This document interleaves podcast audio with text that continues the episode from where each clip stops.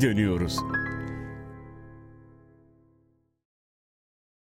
Geri dönüyoruzdan yeniden merhaba. Ben Mahir Ünsalış ve sevgili hocam Töre Sivrioğlu'yla bir kere daha geriye dönüyoruz stüdyolarında. Konuşmak üzere buluştuk bir araya geldik. Bugün ilginç bir konu konuşacağız. Bunu hemen her bölüm başında söylüyorum. E, çünkü bütün konular bizim için ilginç. E, ama e, bugün hocam ne konuşacağız? Araplardan bahsedeceğiz. Genel olarak Arap tarihinden, Arap kültüründen, İslamiyet'ten, İslamiyet öncesinden, İslamiyet sonrasından, Hristiyan Araplardan mümkün olduğunca Arapları merkeze aldığımız bir sohbet olacak. Önce o yeni başlayanlar için sorusunu soruyorum. Kimdir hocam bu Araplar? Araplar ilk defa tarihi kayıtlara milattan önce 800'ler civarında Asur kayıtlarına geçiyorlar. Arap kabileleri. Daha sonra da tarih boyunca yani Asur kayıtlarından itibaren dönem dönem çölden gelen akıncılar olarak anılmaya devam ediyorlar. Kelime kökeni hakkında tabii tartışmalar var ama muhtemelen bu göçmen, göçebe gibi anlamlara geldiği iddiaları var. Başka ne deniliyor mesela? Ne köken hocam, var? Hocam şöyle bu anı bekliyorum heyecanla. E şimdi Arap sözcüğü Arapçada da İbranice'de de Ayn, R ve B ile yazılıyor. Çoğulu da Urube'ydi galiba. Şeyde Arapçada mı? Hmm. Yani çoğulu Araplar dediğinde Urube değil mi? E, aslında şeysi öyle, fusası öyle ama günümüz Arapçasında Arabiyun diyorlar tabii. Hmm. Şey bu Ayn, R ve B kökü aynı zamanda şeyin de yani daha sonra dönüşmüş e, Arapça çeşit Arap lehçelerinde oradaki aynı gayna dönüşmüş. E, garb grup olmuş ama şeyde İbranice'de mesela erev akşam demektir. Gün batımı kökünden gelir. Aslında batı demektir. Yani bu genellikle batıdan gelen göçebe topluluklara verilen bir isim. Arap hatta çok yani Asur kayıtlarında Arap olmayan topluluklara da yani etnik olarak Arap olmayan topluluklara da göçebe. Amurlular, Amoritler diye geçiyor. Onlar onlara, da Batılılar. Evet, onlara da onlara da göçmen anlamında Arap demişler. İbranice'de de hala Arap, Aravit deniyor. Ve ilginç bir şekilde bugün de Arap yani bugünün dünyasında yani konsept olarak Arap bölgede yaşayan ve göçebe olmayan topluluklara verilen isim. Yani göçebe olanlara Bedevi deniyor. Evet, göçebe olmayanlara Arap deniyor. Halbuki şey bu sözcüğün kökeni dediğim gibi büyük ihtimalle batı. Ama bir başka kök daha var İbranice'de yine ayn re yani ayn reş ve bet kökü. Bunun yani o kitap mukaddes İbranicesi, klasik İbranice köklerinden birinin vahşi doğa gibi yani hani nasıl denir ona? Yerleşimi bulunmadığı yani insan yaşamını bulunmadığı vahşi doğa anlamında yani. Nedir Türkçe ismi hocam ben tıkandım. Yabani anlamında ha, Yabani, yabani gibi evet. E, yabani anlamındaki bir sözcükten yani onlar şehirli değiller, göçebeler, dışarıdan geliyorlar anlamında böyle bir e, anlamı olabileceği bir başka öneri. Ama genel olarak iki öneri var. Biri işte bu yaban, yabani anlamındaki kök bu kitap mukaddes İbranicesindeki. Bir diğeri de işte bugün hala İbranice'de erev sözcüğünde ya da işte maarif sözcüğünde yaşadığı gibi gün batımıyla akşamla ilgili batıdan gelen bat, yani günümüz Arapçasında o garebe ya da mağrib sözcüğünde yaşayan o e, grup, kelime, grup kelimesi. sözcüğündeki kökle e, eşleştiriyorlar. Hocam peki şey olabilir mi Araplar kasitler olabilir mi? Yok kasitler İran'dan geliyor diye biliyorum. Onlar doğudan geliyor. Mezopotamya. Öyle mi? Tabii Amurlular batıdan geliyor. Yani Batılıların Amorit dediği ama daha çok Amuru diye de okunan onlar için de Batılılar denildiğini hatırlıyorum Asur kayıtlarında. E şöyle bir şey de var. Biliyorsun aslında teknik olarak İsmail'in yani Kitap Mukaddes'in anlatısına göre İsmail'in soyundan geldiği yani İbrahim'in Sara'dan değil Sara'dan sonra evlendiği karısından olan çocuğunun soyundan göre yani Araplarla İbrahimlerin arasındaki akrabalığın İbrahim'e kadar gitti ve oradan ayrıştı. Yani ortak bir atadan ama ayrı annelerden geldiğine dair bir anlatı var. Hatta tam şu an hatırlamıyorum ama galiba yani Kitap Mukaddes Tekvin'de ya da başka bir kaynaktan hatırlıyor da olabilirim. Aribu var İsmail'in oğullarından birinin adı. Yani o İşmael, İşmael çünkü şey biliyorsun Tanrı duyar. Yani. Arapçadaki ısma köküyle aynı. İsmail'in çocuklarına Araplar, İshak'ın çocuklarına da İsrailoğulları e, deniyor. Değil Zaten bir yanlış var. Ortaçağ kayıtlarında mesela Bizanslılar hep İsmailites İsmailoğulları diyorlar ya Araplara. Tabii Müslümanlar ilk seferlere başladıklarında İsmailoğulları, İsmailites diye Yunancası diye geçiyor. Bir de yani biliyorsun hani Sarazen diye bir kelime var. Sarazen de deniliyor Araplara. Genellikle Avrupalılar yani Batılılar Ama diyor. onlar sanki yani İberya Yarımadası'na çıkmış olan Araplara Sarasen diyorlar. Yok taş seferleri sırasında da şeylere e, Eyyubilere falan vesaire hepsine Sarazen dedikleri oluyor. Onun da Sara ile ilgili yani Sara'dan olmayanlar anlamında bir açıklaması var. Ama ne kadar gerçekçi bir dil bilimsel bir açıklama bilmiyorum. Yani Sara'nın soyundan gelmeyenler. Hacer'in soyundan geliyorlar ya. Hı hı. Sara'dan olmayanlar anlamında bir kelimeden türetildiği. Hagar bu arada şeydeki adı. Tabii Ha. Arapçada Hacer, İbranice'de Hagar, Hagar. değil mi? Peki şöyle deniliyor. 19. yüzyıl oryantalistleri Arapçayı en son gelişmiş, en gelişmiş Sami dili olarak sınıflandırıyorlardı genelde ama sonradan aslında Arapçanın evet yazılı sisteme geçmesi diğer Sami dillerinden çok çok daha sonra. Hı hı. Yani bugün mesela en eski yazıya geçmiş Sami dili Akatça. Bildiğiniz o da milattan önce 2300'den beri takip edebiliyoruz Hı hı. Akatçayı.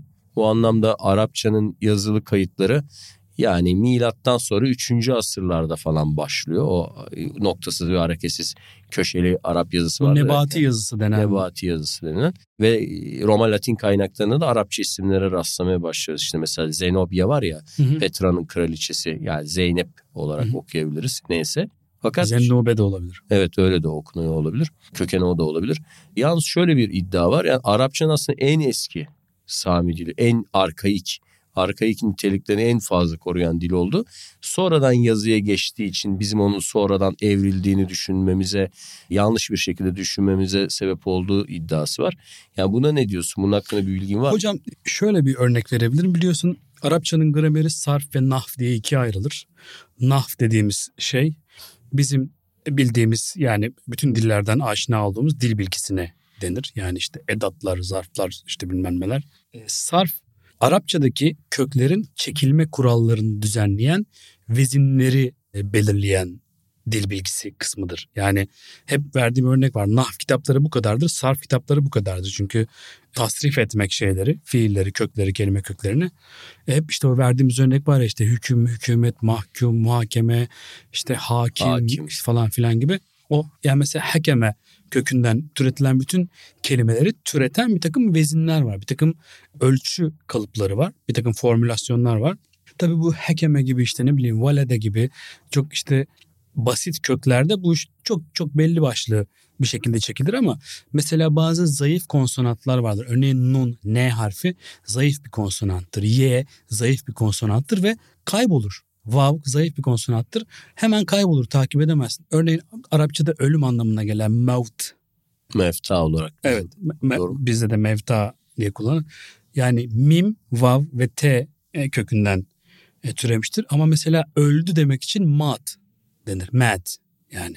Vav'ın kaybolması. Vav kayboldu. Vav uçtu gitti. Ya o şahmattaki mat da o şah öldü yani.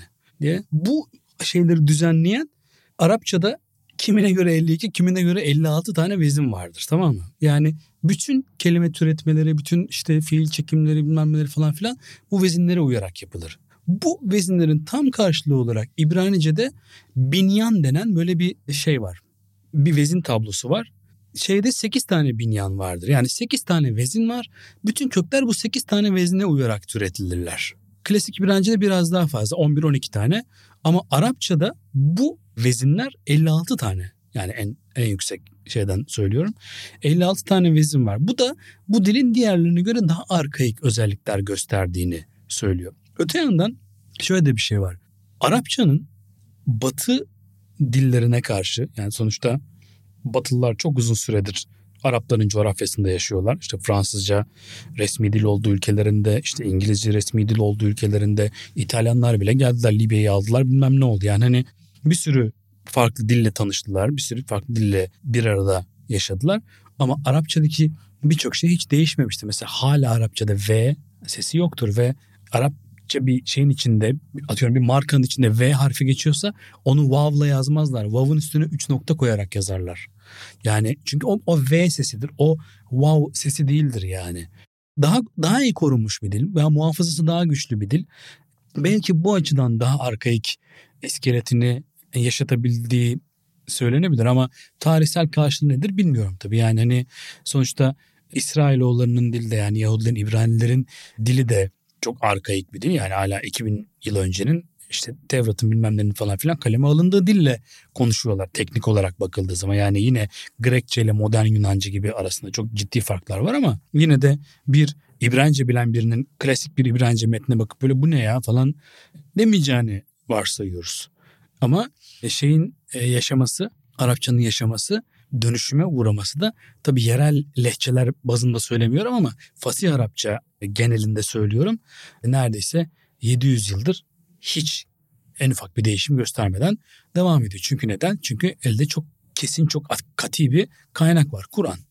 Kur'an'da bir şekilde hiçbir hüküm, hiçbir ifade değiştirilemediği için dil de değiştirilemiyor. Bir de e, Kur'an çok çok geniş bir metin. Yani içinde bütün zaman kipleri var, bütün kelimeler var, bütün işte fiil çekimleri, şahıs çekimleri, bütün sıfatlar, şunlar bunlar falan filan. Eşsiz bir dil rehberi. O yüzden en azından 700 yıldır dilin hiç değişmediğini biliyoruz Arapçada. Kur'an'da hani çok saf bir Arapça olduğu söylenir. Hani saf bir Arapça ile indirildiği söyleniyor ya. Hı hı. Ama az sayıda Yunanca ve Latince de kelime var. Bunlar az mesela işte dirhem kelimesi, derahim çoğulu hı hı. geçiyor örneğin. Drahmi. Yani drahminin e, yani Yunan drahmostan gelen. Yani bunlar e, ne ölçüde bazı bu Arthur Jeffrey'in kitabı vardı işte yabancı kelimeler Kur'an'da ama listelediği kelimelerin bir kısmı zaten Süryanice falandı. Hı hı. İbranice, Süryanice ama şey kelimeler de var. Örneğin iblis sözcüğü örneğin. Hı hı. Onun Latince diabolos'tan geldiğini iddia ediyorlar. Bunlar hakkında hiç bir araştırma yaptın mı? Yani yabancı kelimeler. Ee, bilmiyorum ama dediğin şeyle ilgili şunu söyleyebilirim. Süryanilerin çok yoğun bir şey faaliyeti var. Tercüme faaliyeti var. Bu çok meşhur Sabit bin Kurra vardır. Harranlı meşhur. Yani 70'ten fazla eski Yunanca eseri Süryanice ve Arapçaya çevirdi. Sanırım Pagando. E, Sabi'ydi. Sabi yani yıldızlara evet, tapan evet, diye Sabi'ydi. Sabi'ydi. Sabi olduğu söyleniyor yani. O yüzden bu tercüme faaliyetleri sırasında bu tür alışverişler kolaylaşmış olabilir. Ama yani bu bu bir şeyi ispat eder mi? Tabii onu, onu da bilmiyorum yani. Hani bu kadar net üzerine evet kardeşim bu böyledir diyebileceğim kadar net bir bilgi değil ama bu çeviri faaliyeti yani sadece Sabit bin Kurran'ın tek başına 77 tane e, Yunanca eseri e, Arapçaya ve Süryanice'ye çevirdiğini kabul edecek olursak biliyorsun o bölge Harran uzun bir süre ne Helenlerin ne işte Perslerin ne hani kimse hiç kimsenin el sürmediği böyle bir Vaha gibi. Bir vaha 13. gibi. 13. yüzyıla kadar orada bir ada gibi kalmış semavi orası. dinler e, hakim olamamışlar. Çok geç dönemlere kadar. Entelektüelitenin de kaçtığı bir yer olarak. E, çünkü tam bir aydınlanma yani o dönemin şartları için söylüyorum. Tam bir aydınlanma yani tenvir olma, ten, tenvirat merkezi e, olarak e, görev yapmış. Orada kim bilir ne çevirmenler vardı, kim bilir neler çevrildi o dönemde. Yani hem doğudan batıya hem batıdan doğuya bir sürü eserin orada çevrildiğini ve diller arasında bu türden alışverişlerin o bölgede çok hızlandığı, çok böyle verimli bir şekilde ilerlediği düşünülebilir ama şey dediğin doğru. Arapçada bütün kelimeler üç harflik, üç sessiz harften oluşan köklerden meydana gelir. Çok az Ama dört harfli var. Çok az dört var ve bu dört harfli köklerin hepsinin yabancı kelimeler olduğunu biliyoruz. Ama hepsinin yani hani Dışarıdan girme. Dışarıdan girme. Yani işte mesela felsefe mesela en bilinen, bilinen köklerden biridir yani. Çünkü kökünü de biliyoruz işte filosofiyadan işte ama mesela felsefeyi tıpkı bir Arapça kökmüş gibi çekebiliyoruz. İşte tefelsüf diyoruz bilmem ne felasife, işte, diyoruz, diye çoğul, çoğul yapıyoruz falan filan. Ama genel olarak bu işin doğası İbranice'de de böyledir. İşte Aramce de böyledir. Süryanice'de de böyledir. İşte ama Arapçada felsefecinin Arapça kuralla çekilmemesi ilginç değil mi? Mesela feylesof değil mi? O Türkçe ya. Türkçe mi peki? Ya. Ama o zaman bir Osmanlı müdahalesi evet, gibi evet, feylesof. Peki bu şimdi Türkiye'de mesela İslam öncesi Arap tarihi, kültürü, medeniyeti üzerine fazla çalışma yok. Bir Neşet Çağatay'ın sanırım bir klasik Hı-hı. eseri vardı. Sen Suriye'deyken Palmire'ye falan gitmiş miydin? Gittim, Onları gezme. Gittim, gittim, ben mesela yaşamımın en büyük pişmanlıklarından biridir. Yani çok yakınından geçip de gezmemek Palmire'yi. Oradaki şey İslam öncesi Arap kültürü medeniyeti hakkında işte bir dönemde konuşmuştuk mesela Petra ile ilgili Nabatilerle ilgili konuşmuştuk. Bunlara nasıl bakıyorsun? Yani o dönemin dilini inceleme şansın oldu mu? Ya da Hocam o dönemin dilini inceleyecek kadar verimli kaynak var mı aslında? Biraz da onu düşünmek lazım. Pek mezar kitabeleri var e, biraz. Yani o düzeyde Oralarda belki o düzeyde bir şey falan. var. Ama bir tane sağlam bir kaynak var. Hatta bugün girmeden önce de konuştuk. O İbni Kalbi'nin Kitabül Asnam Putlar kitabı. Kitabı yani İslami dönemde yazılmış ama İslam öncesine dair böyle hani çok nasıl diyeyim çok ham çok çıplak bir anlatı var. Çok çıplak bir bilgi var içinde. Asnam sözcüğünü bizi izleyenler için anlamını söyleyebilir misin? Yani neyin çoğulu olduğunu asnam. Asnam, asnam sanem sözcüğünün çoğuludur tabii. Sanem de put demektir yani. Çocuk, çocuklara sanem, sanem adını koyarken falan. Bir de böyle şey Kur'an'da var falan. Yani buradan buradan uyarmış olalım. Yani her şeyin e, Kur'an'da olması her şeyin Kur'ani olduğu anlamına gelmez. Hepsinin isim yani, olabileceği değil mi? Mesela Aleyna'nın isim olması falan sıkıntı. Aleyna bir mi? edat değil mi? Abi Aleyna üzerimize Üz, demek yani. Üzerimize değil mi? Aleyküm, yani aleyküm, şey. aleyna. Mesela sen bana selamun aleyküm diyorsun. Biz de burada işte beş kişilik bir topluluk e, olarak duruyoruz. Ben diyorum ki ve el aleyna aleyküm selam mesela. Yani anladın mı hani yani üzerimize hani falan. Peki şey. e, Minel diye çocuk ismi var. Onun hakkında ne Minel var o da skandal tabii. Minel yani o, onu ne olarak çevirebiliriz? Mesela ee, From. Den. Den evet. From olarak değil mi? Den Dan eki olarak çevirebilir misin? Döla mesela. Mesela nereden geliyorsun? Minel Türkiye. Mesela yani Minel et Türkiye tabii. Tabii öyle olması Şemsi lazım. Hatta bak o daha önce bir programda konuştuğumuz bir örnek vardı. O aklımdan gitti. Ne örneği verecektim diye unuttum şimdi hatırladım. Türkiye'nin yazımı. Mesela eskiden Türkiye diye yazılırdı ya. Evet. İlber Hoca hala Türkiye diyor. Türkiye değil mi? Hı. Arapçada da mesela Türkiye diye yazılıyor. A'la yazı. Evet. Suriye'deki haritalarda hep Türkiye, Türkiye Elif Türkiye. olarak hatırlıyorum. Ama bir de şöyle bir anlaşmazlık var arada. Yani biz de biz Elif'i Araplar gibi söylemiyoruz. Biz Elif'i düz bir A olarak söylüyoruz. Onlar A E Onlar gibi. Onlar E diye söylüyorlar hmm. aslına bakarsan. Yani tam bir yani bir Elif e, çok nadiren A olarak okunur Arapçada. Yani çok belli başlı durumlarda A okunur. Genellikle böyle biraz daha kapalı bir A ya da biraz daha açık bir E gibi okunur. Yani işte şah, maddi şahmet aslında gibi yani hani. Yani bizdeki gibi net bir saf ya da net bir A E sesi yok değil mi? İkisinin arasında bir A E mi okuyacağız? Ee, yok. O kadar o kadar açık bir yani hatta ayn bile A'ya Elif'ten daha yakındır yani. E zaten onu tartışıyorlar ya örneğin Akif yazarken hani hangisiyle yazalım hangisini kullanalım gibi. Yani Araplar tartışmıyor da bizimkiler Osmanlıca aktarırken A'ları E'leri karşılamak için hani bunu hep yazım birliği sağlamakta zorlanmışlar. Ama zaten Akif'in adı Akif değil biliyorsun aslında Ragıf'mış yani.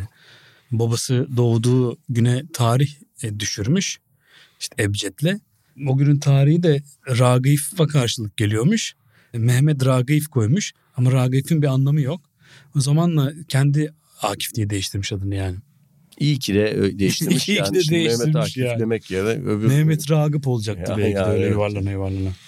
Peki bu Arap kültürü bugün hani hep İslam diniyle aklımıza böyle yerleşmiş yani imaj olarak. Halbuki yani farklı inanıştan Araplar da var. Örneğin Hristiyan Arap nüfusu çok önemli bir nüfus. Suriye'de, Lübnan'da.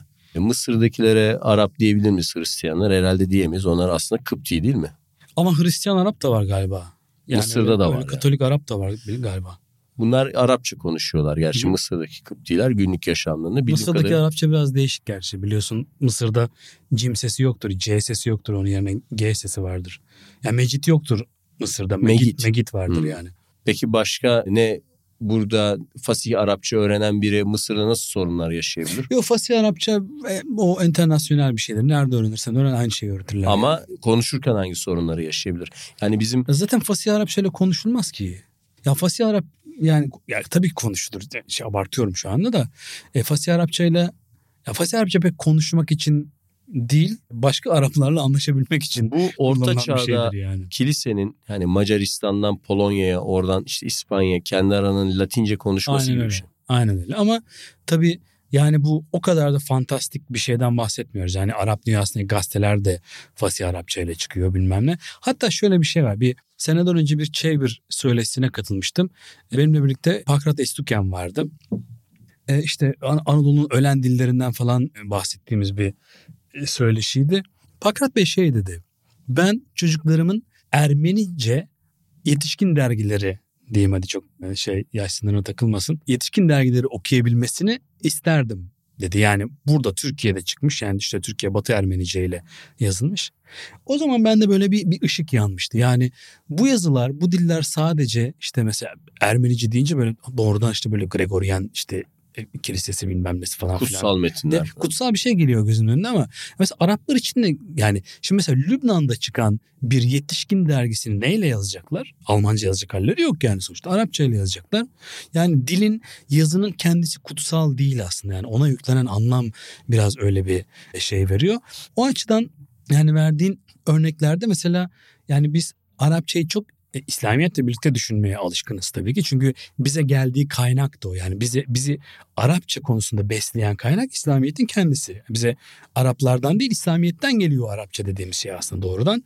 Ama yani biliyorsun Lübnan'ın büyük çoğunluğu %65, %68 neredeyse Hristiyandır yani. Hani nüfusunun çoğunluğu Müslüman şey gayrimüslim olan bir ülke. E, Lübnan var mesela çok çok önemli bir örnek. Yani son dönemlerde bu düşmüş. Değişmiştir yani tabii o, de. Şimdi o son sağlıklı nüfus sayımları 50'lerde yapıldığında dediğin gibi olduğundan zaten o yüzden Cumhurbaşkanlığını da Hristiyanlara vermişler ama Avrupa'ya yapılan göçler ve ailelerin kurulması çocuk doğum oranlarındaki değişimler nedeniyle şu an tahminen %35-40'a düşmüş oldukları düşünülüyor. Bu da tabii büyük bir oran. Ama tabii yani sadece Hristiyanları kastederek söylemiyorum. Yani orada Dürziler var işte efendim söyleyeyim. Farklı bazı- gayrimüslim gruplar Farklı var. gruplar da var. Yani yine de en kötü ihtimalle yarı yarıyadır diyelim yani. Aslında düşününce Hristiyan, Arap falan böyle çok ilginç geliyor yani insana böyle Hristiyan, Arap. Çünkü Araplık doğrudan yani Müslümanlıkla birlikte yani böyle bir stereotip gibi e, canlanıyor ya zihinde. Ama böyle düşünümün aslında Türkleri karikatürde fesli ve yanında deveyle çizmekten farkı yok tabii. Yani hani e, çünkü yani Arap dünyasından çıkan edebiyatçılar, yazarlar, müzisyenler, efendim yönetmenler, işte e, oyuncular, şunlar bunlar bir sürü insan var falan filan ve yani hiçbiri de doğrudan İslamiyet'i temsil etme iddiasında ve pozisyonunda da değiller. Yani hani Arap dünyası evet İslamiyet Arap kültürünün içinde çok entegre durumda çok önemli bir yerde ama bundan hariç de bir Arap dünyası bir Arap kültürü var yani. Hani orada dediğim gibi yani yetişkin dergilerin ne diye çıkıyor Arap ülkelerinde onlar da Arapça çıkıyor yani. Hani Bunları sen söylerken aklıma iki şey geldi. Bir hatıramı anlatayım. Devlet yurduna kalırken öğrenciyken çeşitli işte posterler asmıştık odaya. Sonra yurt yönetimi bunları yasaklayıp hepsini sökmüştü takvimleri vesaire. Tek bir şey dokunmamışlardı. Bir Lübnan ağaç firmasının, kereste firmasının bir sedir ağacı resmi ve yanında da reklamı vardı. Nereden bulmuşsak hani onu koymuştuk. Onu kutsal bir metin say- sanarak. dua zannettiler. Evet bırakmışlardı onu sökmemişlerdi onu çok net Bunu bunu podcast'te de anlatmıştım ben böyle Hı. şey çalışırken Osmanlıca çalışırken böyle işte hep e, şey notlar alırdım kağıtlara bilmem ne falan filan. E, şey işte hatta şey anlattım ya hatırlıyor musun? Televizyonda Mehmet Ali Erbil diyorlar. Mehmet Ali Erbil yazıyorum. Falan. nasıl İşte bilmem ne. Ya yazıyorum işte böyle el pratiği olsun falan filan diye. Annem onları o zaman telefon var tabii evlerde. Telefonluğun üstüne koyardı böyle hani duvağımı varsa yere düşmesin falan. üstüne basmayalım falan diye. Bir de Feyruz'un çok güzel bir albümü vardır. Hani bizi izleyenler de internetten hani bulabilirler. Christmas albümü yani bu Noel Hı hı. e, ilahileri. Sanırım Maruni Kilisesi'nin.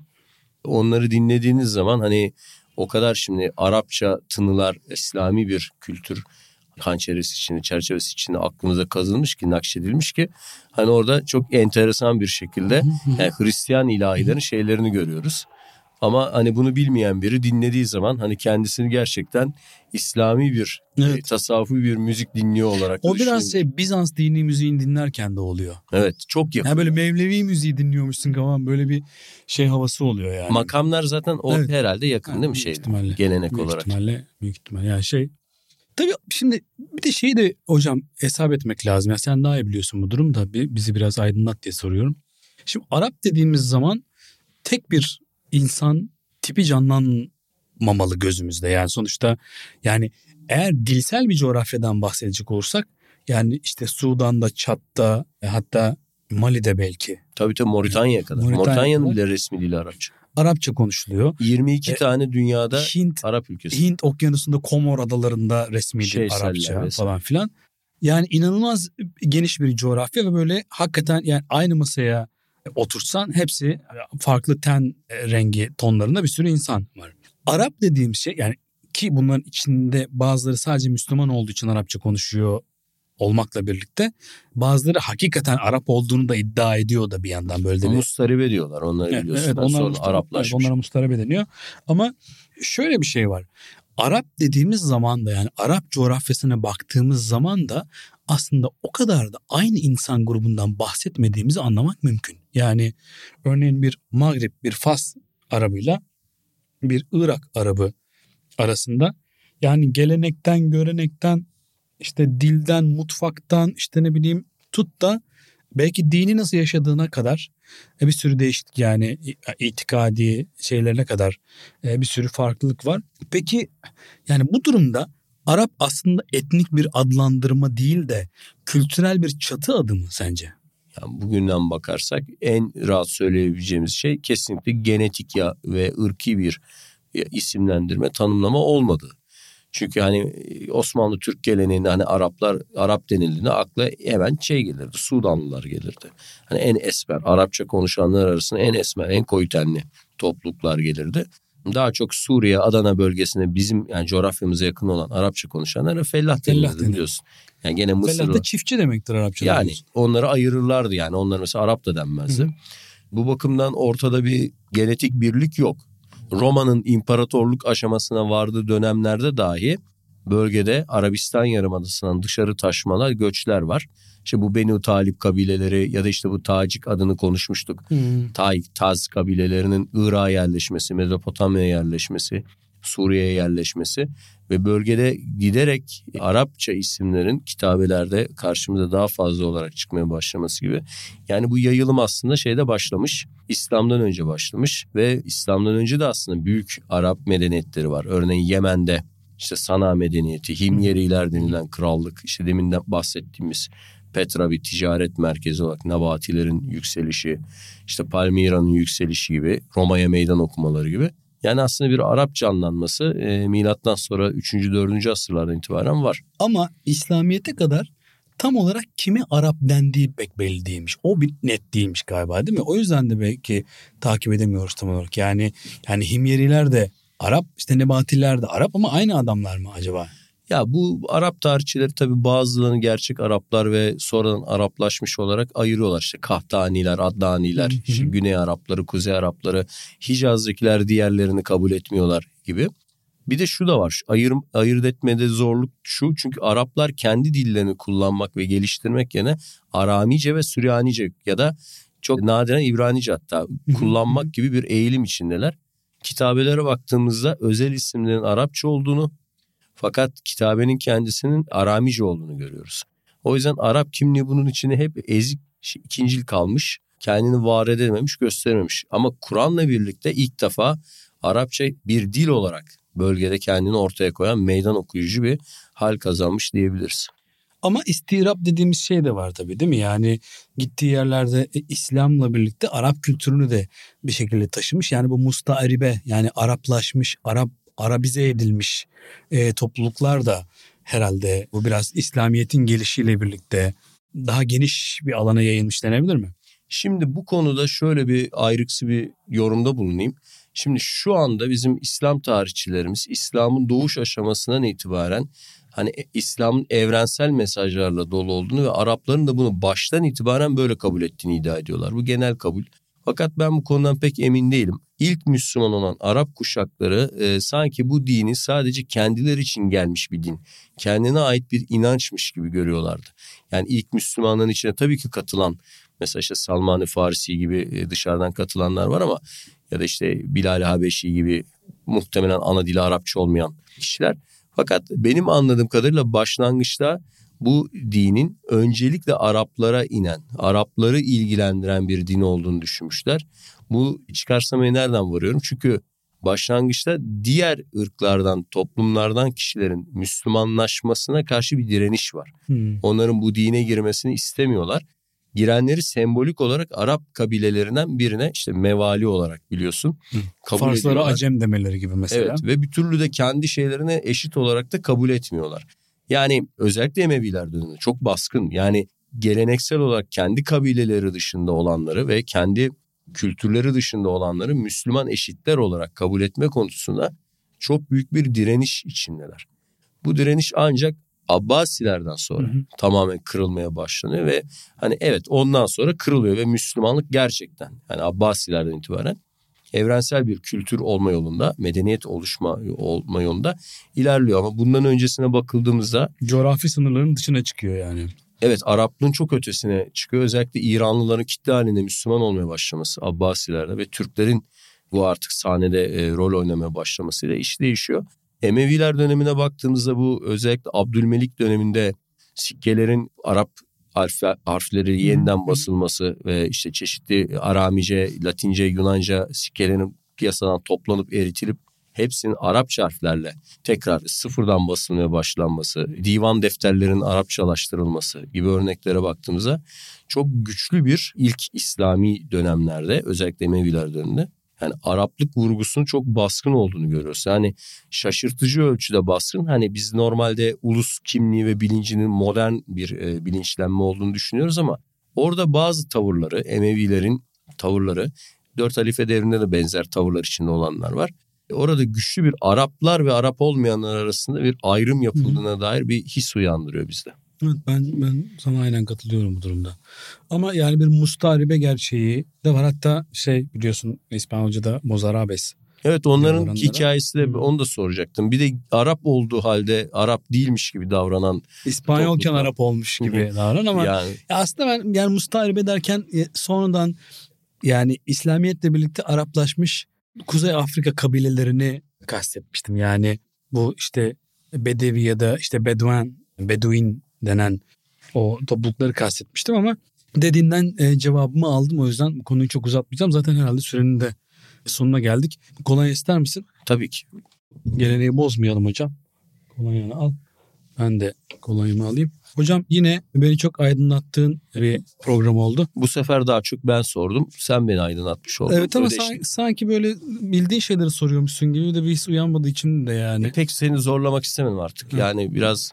Yok acaba hani bildiğim şeyleri sorup biraz çocuk da kendini göstersin falan gibi böyle bir şeye mi kapıldın acaba diye düşünmedim değil. Ya şimdi kitapların çeşitli dillere çevriliyor ya. Yani neticede herhalde Arapçaya da çevrildi. Şimdiden bir hazırlık olsun. Var mı öyle bir şey? Valla bilmiyorum hiç. Çeviriyorlarsa da benim haberim yok. Şu an gizli çeviriyor olabilirler yani. Ya belki böyle bir şey olursa bir sempati oluşur ve bir noktada o, o dünyaya da açılmış oluruz diye düşünüyorum. Hocam tabii yani bu şimdi şu anda Araplardan e, bahsetmek de biraz tabii cesaret isteyen bir iş oldu. Özellikle bu bu siyasi iklimde. Ya biz tabii hmm. daha önce de bunu konuşmuştuk. Hatta hatırlıyor musun Ukrayna ile ilgili. Bizi günlük siyasetin şu susu bu susu hiç ilgilendirmiyor. Bu ortada büyük bir kültür ve medeniyet var. Yani ki bu kısacık konuşmada Arapçanın felsefe, bilime hiç hiçbir şeyden bahsedemedik. Hiçbir, evet tabii. bunlara değinemedik. Bu öyle bir şey değil. Yani bugün yaşanılan şu ya da bu konudan şikayetçi olmakla tarihteki büyük medeniyetlerin hakkını teslim etmek ayrı konular. Yoksa başka bir şeyde programda mesela modern Arap milliyetçiliği neden yükseldi, neden çöktü, Arap Birliği niye başarılı olmadı, olabilir miydi? 22 tane işte ülkeden bahsediyoruz. Niye bir araya gelemiyorlar? Bunlar da konuşulurdu. Ama bu e, modern tarihteki hiçbir eksiklik e, geçmişteki büyük o uygarlık şeyine halel getiremez yani başarısına. E, hocam teşekkür ederim. Şimdi hala kameraya bakarak konuşmaya alışamadım ama e, şimdi oraya bakarak e, şeyi kapatacağım. Sohbeti kapatacağım. E, sana teşekkür ederim e, yine. Son olarak söylemek istediğim bir şey var mı? Yok programı kapatalım evimize gidelim. Evimize gidelim artık. Herkese teşekkür ediyoruz. Bizi izlediğiniz, dinlediğiniz için. E, biz artık evimize gidiyoruz. Siz de kendinize iyi bakın. E, görüşmek üzere. Ölmez sağ kalırsak haftaya yine bir araya gelmeyi umuyorum. Hoşçakalın.